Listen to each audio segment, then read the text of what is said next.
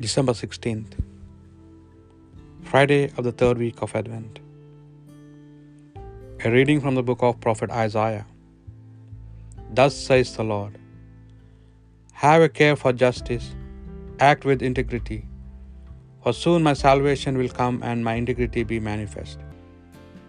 Blessed is the man who does this, and the Son of Man who clings to it, observing the Sabbath, not profaning it and keeping his hand from every evil deed.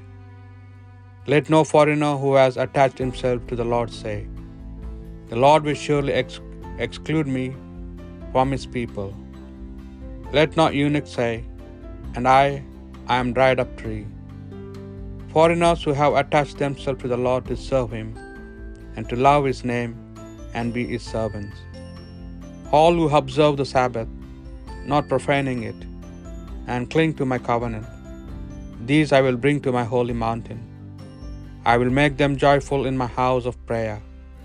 Their holocausts and their sacrifices will be accepted on my altar. For my house will be called a house of prayer. For all the peoples, it is the Lord who speaks, who gathers the outcasts of Israel. There are others I will gather besides those already gathered. The word of the Lord. Let the peoples praise you, O God, let all the peoples praise you. O God, be gracious and bless us, and let your face shed its light upon us. So will your ways be known upon earth, and all nations learn your saving help. Let the peoples praise you, O God, let all the peoples praise you. Let the nations be glad and exult, for you rule the world with justice. With fairness you rule the peoples. You guide the nations on earth. Let the peoples praise you, O God, let all the peoples praise you. The earth has yielded its fruit, for God, our God, has blessed us. May God still give us his blessing till the ends of earth revere him. Let the peoples praise you, O God, let all the peoples praise you.